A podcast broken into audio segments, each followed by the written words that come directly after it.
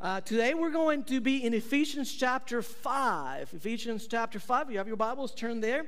We're going to begin in verse 21, and we are on the last two chapters of a series that uh, we are calling Blueprint. Basically, we're learning how to make the best of what God has given us.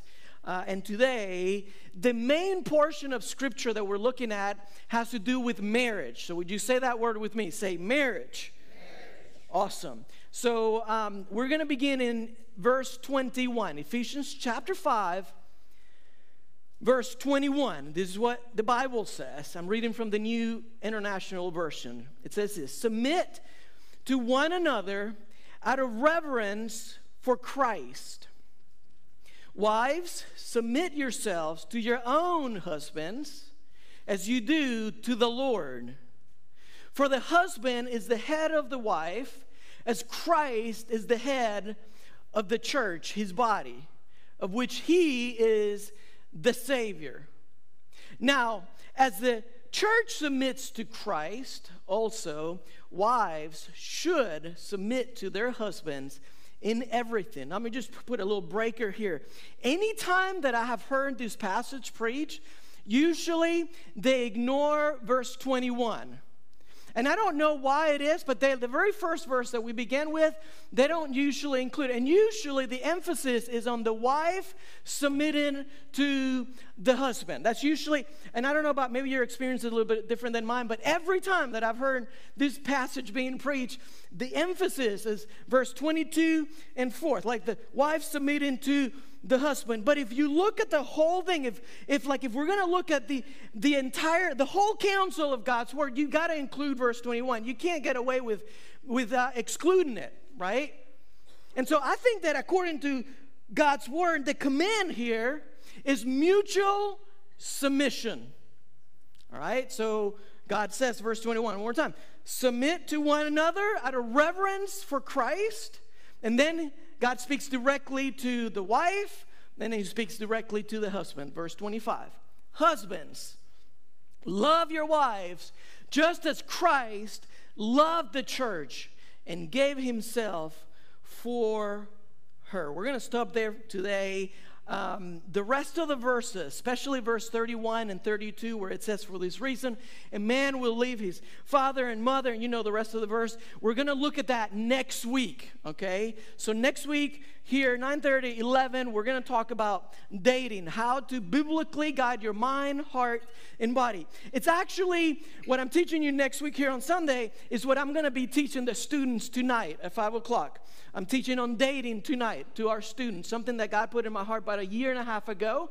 Um, if you have a middle schooler if you have a high schooler okay i cannot emphasize enough to you okay? The importance of being making sure your students are here at 5 p.m and we're going to be here from 5 to 6.30 we're starting something new for our students. Every other week we call it deep dive. And so I hope uh, if you know, if maybe you, your kids are grown, but you know somebody else that could benefit, I'm, I'm just begging you, okay? This is not something, this is something that I, uh, for two years God's put in my heart, and it is content that our students, young people, need to hear. Now, I'll be honest with you, I was reviewing the information, and it is so good. It's stuff that has helped me so much ever since I was in college that I'm gonna I'm gonna turn around and teach it to you next week. Okay, so that is tonight. I hope you can help me with that. Um, the title of our message today is this: Seven Reminders to help you love your spouse. Seven reminders to help you love your spouse. Let me, let me give you a disclaimer, okay? Um, these are reminders. These are things that I'm learning. These are things that I picked up from other teachers, other communicators. Um, I have not arrived. Okay, uh, like this is not like uh, like each one of these points. You know, they're so convicting to me personally, and so uh, I hope that I hope that you. Um, it's seven points Okay, usually, uh, my if you're new to the, to our church, you know, usually I give like my mes- most messages are like three points, about 30 minute message.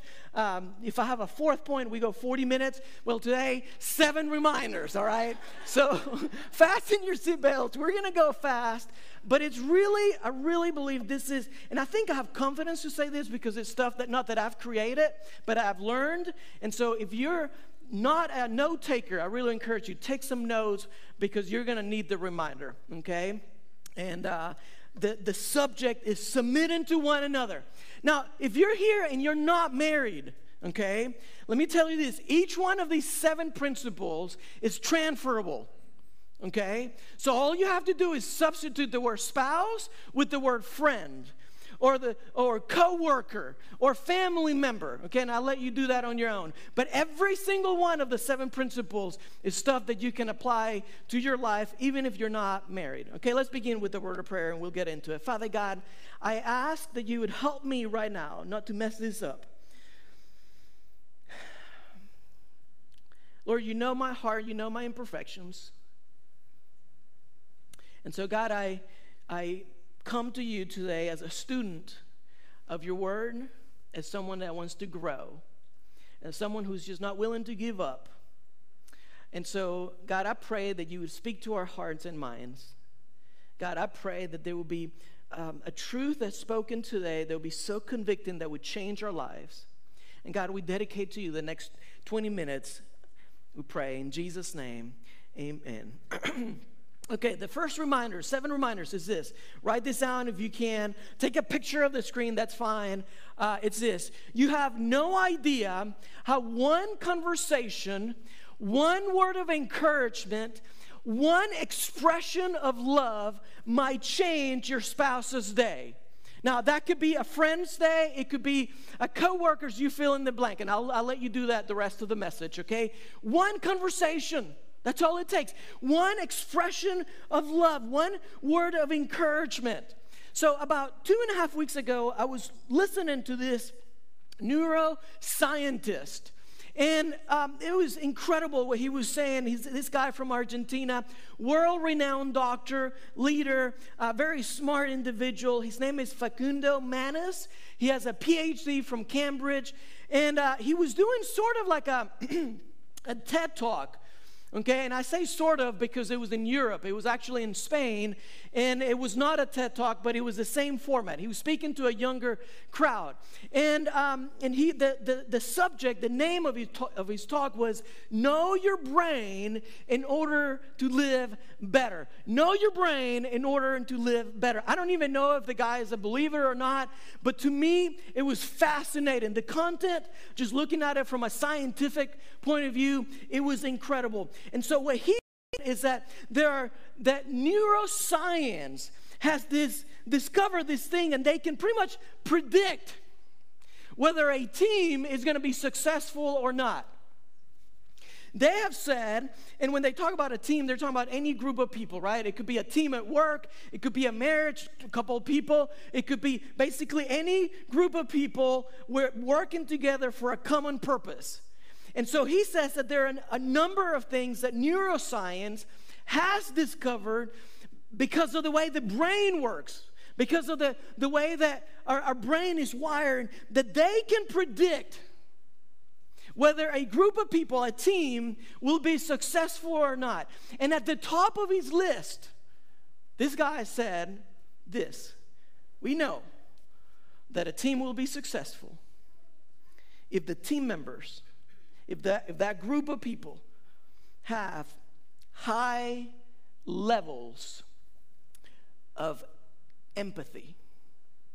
And he talked a little bit about cognitive em- empathy and emotional empathy. Basically, people who, who can laugh when you laugh, people who can cry when you're crying. He says people who truly have joy, like you're getting awarded, you're getting recognition, and they're truly, sincerely happy for you and with you. He's, he was talking about if you have a group of people and they can, they have the ability, not everybody's like this, but if you have a group of people and they have the ability to imagine what somebody else is feeling, They say, neuroscience says, they've discovered that if you have a team like that, it's one of the signs that that team will be successful. So I think when God says, submit to one another out of reverence for Christ, I believe that in part what God is saying is try to understand one another. Try to love one another. Try to be patient with each other. Try to like like hear each other out. Have a little bit of empathy. Now, of course, Jesus is our great example, right? The Bible says in Hebrews chapter 4, verse 15, it says this. Let's put it on the screen. It says, We do not have a high priest, that's Jesus, that's our Savior. We do not have a high priest who's unable, look at that next word, to what? To empathize with our weaknesses. No, we have one who has been tempted in every way, just as we are. And so, number one, how do we submit to one another? How do we love each other? First reminder is you have no idea how one kind word, how one little thing, one um, expression of love may change your friends, your coworkers' day, your spouse's day. Number two, write this down. Your spouse is facing battles you know nothing about. Your spouse is facing battles you know nothing about. Now, there is a lot of things that I share with Leah. There's a lot of things that she shares with me. We've been together for a long time. We've known each other for a long, long, long time. We actually met um, in college. I was going to Bible school, it was a Christian school. Um, she was getting her degree in elementary education, and um, we were actually headed to church. It was on a Sunday night. Long, long, long, long time ago. In fact, I'll tell you how long. Let's put it on the screen. I actually had to look this up. It was on a Sunday night, September 27th, 1998. 8,729 days ago. That is a long, long time to be putting up with, to be submitted to one another. I'm sorry. So we know each other, right? Like we've, we've spent a few days to, together, right? And yet I can tell you there are battles that she faces that I don't understand. And I can tell you there are battles that I face that she'll never understand. I mean, to the fullest extent, right? Like, I'll never really know what it feels like to be the pressures of being a pastor's wife, be living in a fishbowl when everybody's looking your way, and you know the the the, the difficulties of that. I, I can try to imagine, I can try to understand, but I'll never fully understand the challenges, the pressures, the difficulties. And I guess what I'm trying to say is we're we don't really know to the fullest extent what that person that we love is going through. I guess what I'm saying is we're not God. Only God knows, only God is omniscient, right? Only He knows everything. So on Tuesday, I said, I said, honey, um, I said, I'm teaching on marriage this week, you know. Uh, and I said, you know, usually any time that I teach on marriage, we get into a huge fight, okay? so I was like, hey, Tuesday is like my message prep day when I like really go to town and like it's a full day of like really intense thinking. And uh, Excuse me. Get it. Excuse me. And I said, honey, on Tuesday, uh, I'm teaching on marriage. In other words, let's make sure that we don't fight this week, okay? It would be nice, it'd be nice to go to a message on Sunday without a fight. Uh, well, that didn't happen, but it's all good, you know? um, so uh, I said, what, jokingly, I said, what do you want me to tell them? And she quoted Ephesians 4:32. We didn't get a chance to cover it last week. Last week we, took, we looked at Ephesians chapter 4, but Ephesians chapter 4 says, "Be kind and compassionate one to another, forgiving each other, just as in Christ God forgave you." It's a question for all of us. How kind, how compassionate are you? Number two, your spouse is facing battles you know nothing about. Number three, positive words are difficult to remember. Positive words are difficult to remember. That's just a fact of life. Negative words, they're difficult to forget. I don't know why it works like that, but that's the way it works. I need a volunteer. I need somebody that knows how to use a hammer. Can I get somebody? Can I get anybody that to come up here? Justin, would you come up here? Thank you, buddy. You guys give it up for Justin. So here's what we're gonna do. All right, I'm gonna put this here. You see this this X? I want you to kind of nail this thing right there, okay? This wood represents a person. The nail represents negative words, okay? So please don't hit your thumb. Uh, no bad words. If you miss, you know, like a little bit more. Up, oh, missed. There you go. One more. Good, good deal. All right, thank you, buddy. Don't go anywhere. Just stay there for a minute. Um, so, so the wood represents a person. The nail represents what? What do we say? The nail represents what? Negative, Negative words. So this is how it is in our lives. When, when somebody says something negative to you, it's like somebody grabbing a, a hammer and pound, pounding you over the head. Okay? That's how negative words are in our lives. It actually sticks too, right? Like you you get somebody, like I can have someone um, say something positive about the way I look, about my family, about my work, you know, and that's ph- phenomenal, and I appreciate it. And I think you should tell your pastor good things uh, from time to time. But I'll have one negative comment, and I will remember that one negative comment for months. Why is that? Because what we're saying, positive words are difficult to remember, negative words are difficult to forget. Now, when, when someone says, when somebody says something that hurts you deeply, and then they take it back. Like they say, Man, I am so sorry. I screwed up. Please forgive me. What can happen? What happens then? Well, one of two things can happen. They may end up forgiving you, or may not, right? You don't always get forgiveness is not always a guaranteed thing, right? Especially from human beings. But even if they're like the godliest person on earth and they forgive you, it's kind of like this. Justin, would you remove that nail? Would you remove that, please? Awesome. You're doing a fantastic, phenomenal job, man. Appreciate it, buddy. What did that leave right here? A hole. Left a little hole. Left a little mark. So when you use a negative word towards someone else, even if you ask for forgiveness later, it's always going to leave a little mark. Okay, you guys give it up for Justin real quick. Thank you, buddy. Appreciate it. And here's, here's the kicker. Here's the kicker. If you're constantly using negative words, what you're doing is you can't even see it, right? But there is a tiny hole. If you're constantly one negative after the next, even if you're asking for forgiveness, eventually what you end up doing is you end up damaging that person deeply. And you may ask all the forgiveness in the world, but the marks are going to stay there. And the scars are going to be there day after day after day after day. And you hit that nail and you keep pounding that person. And eventually, what it can happen is it can damage, like the wood, that person permanently. It can, if I kept going with that nail, guess what I was going to do? I was going to go through this piece of wood. And so, look at what God's word says. Proverbs 12, uh, 18. The words of the reckless, what? Pierce. Pierce. Like a sword. But the tongue of the wise brings healing. This leads to our fourth point. Number four, never trust your tongue when your heart is bitter. Never trust your tongue when there's junk in your heart. Like Jesus talked a lot about this. Um, he says, A good man brings good things out of the good things that are stored up in his heart.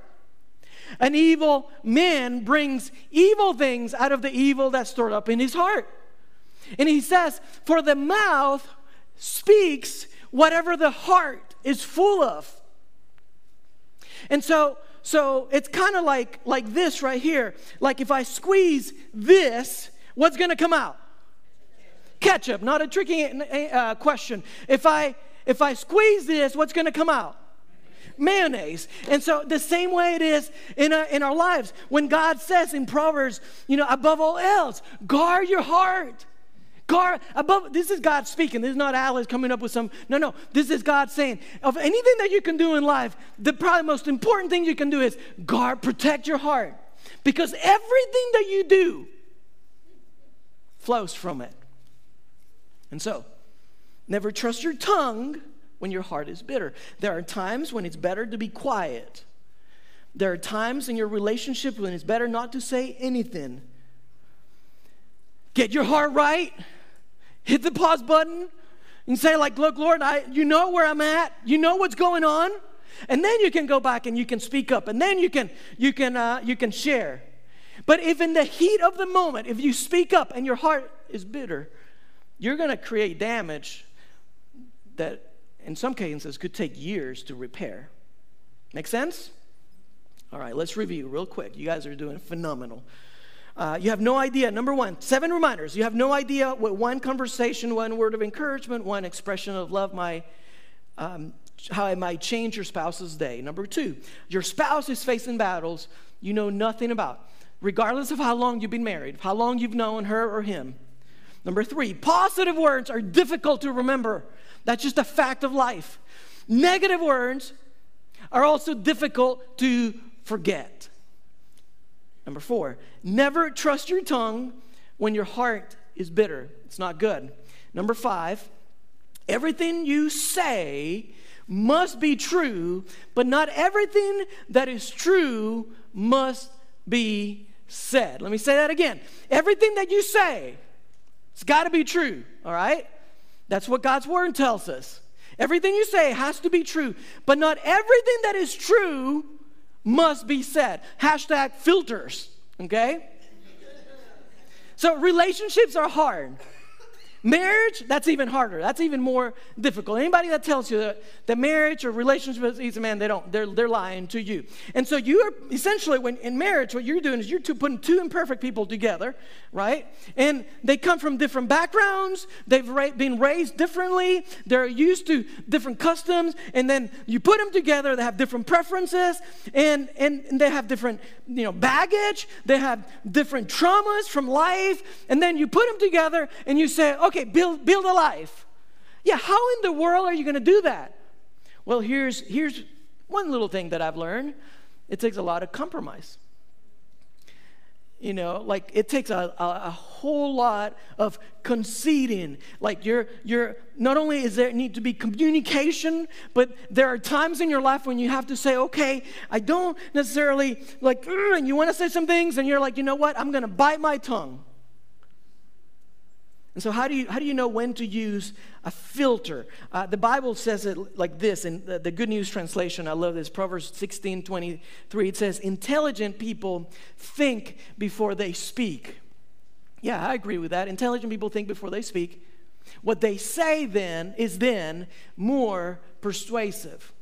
The next verse says, Kind words are like honey sweet to the taste and good for your health. So, uh, Pastor Alex, when do I use the filter? Okay, let me let me help you out real quick. You know, is what you're to say is it to encourage them or is it to embarrass them? Is what you're to say to hurt them or heal them? Everybody's hurt. Everybody's trying to heal a little bit from things of the past, from pe- things that people have said to us, from you know our, our own perception. And so, is what you're going to say is it going to is it going to be hurtful, or is it going to be is it going to help heal them? Is it going to embarrass them? and make you look better or is it going to encourage them and then here's here's one that's that's man this one gets me this one gets me is there a better way is there a better place to say it? Is there a better time to say it? The words that you choose, the, the tone, the inflection, the timing, all of it matters. Now, I, I hope that, that I'm not, I hope I haven't lost you. Everyone, listen to this. If you don't get anything else, get this. Everyone communicates, few connect. And so, people we think sometimes are persuaded but by what we say but the truth is that they're not They're not persuaded by what we say, but by, why, but by what they understand.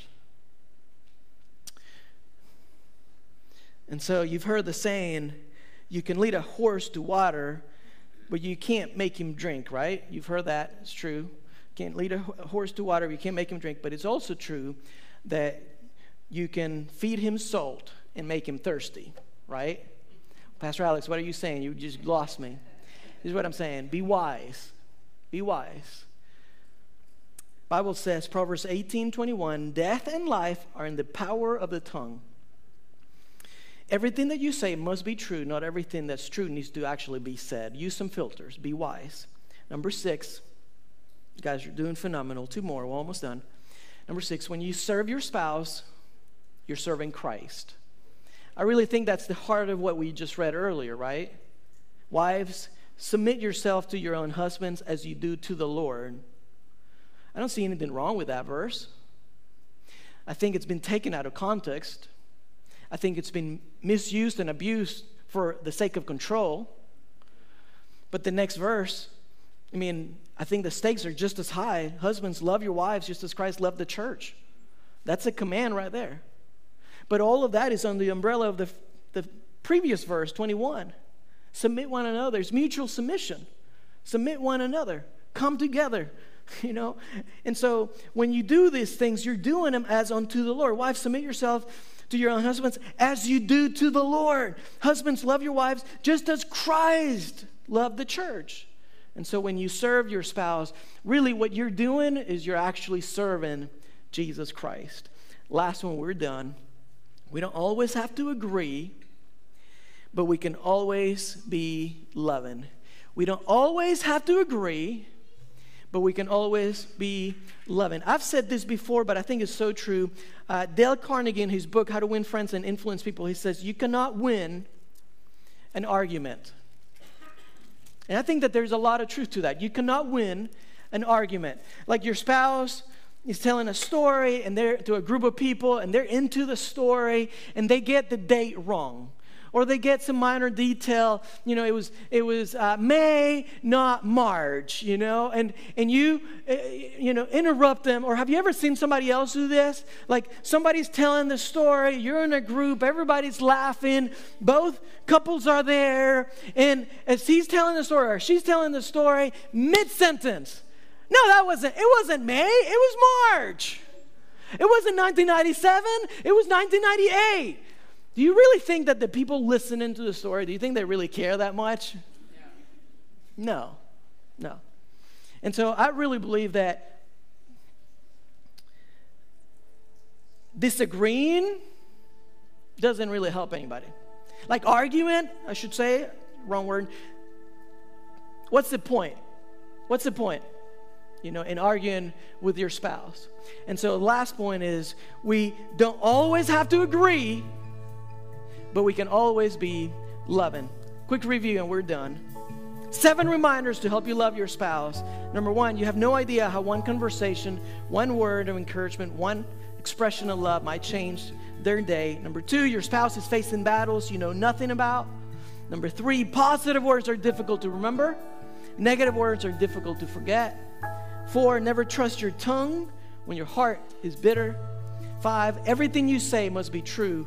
Not everything that's true must be said. Use filters. Six, when you serve your spouse, you're serving Christ. And eight, and seven, we don't always have to agree, but we can always be loving. With heads bowed and eyes closed. I don't know where you're at today. I don't know what difficulties you're having relationally in your marriage. Maybe you've been through a divorce. But what I can tell you is this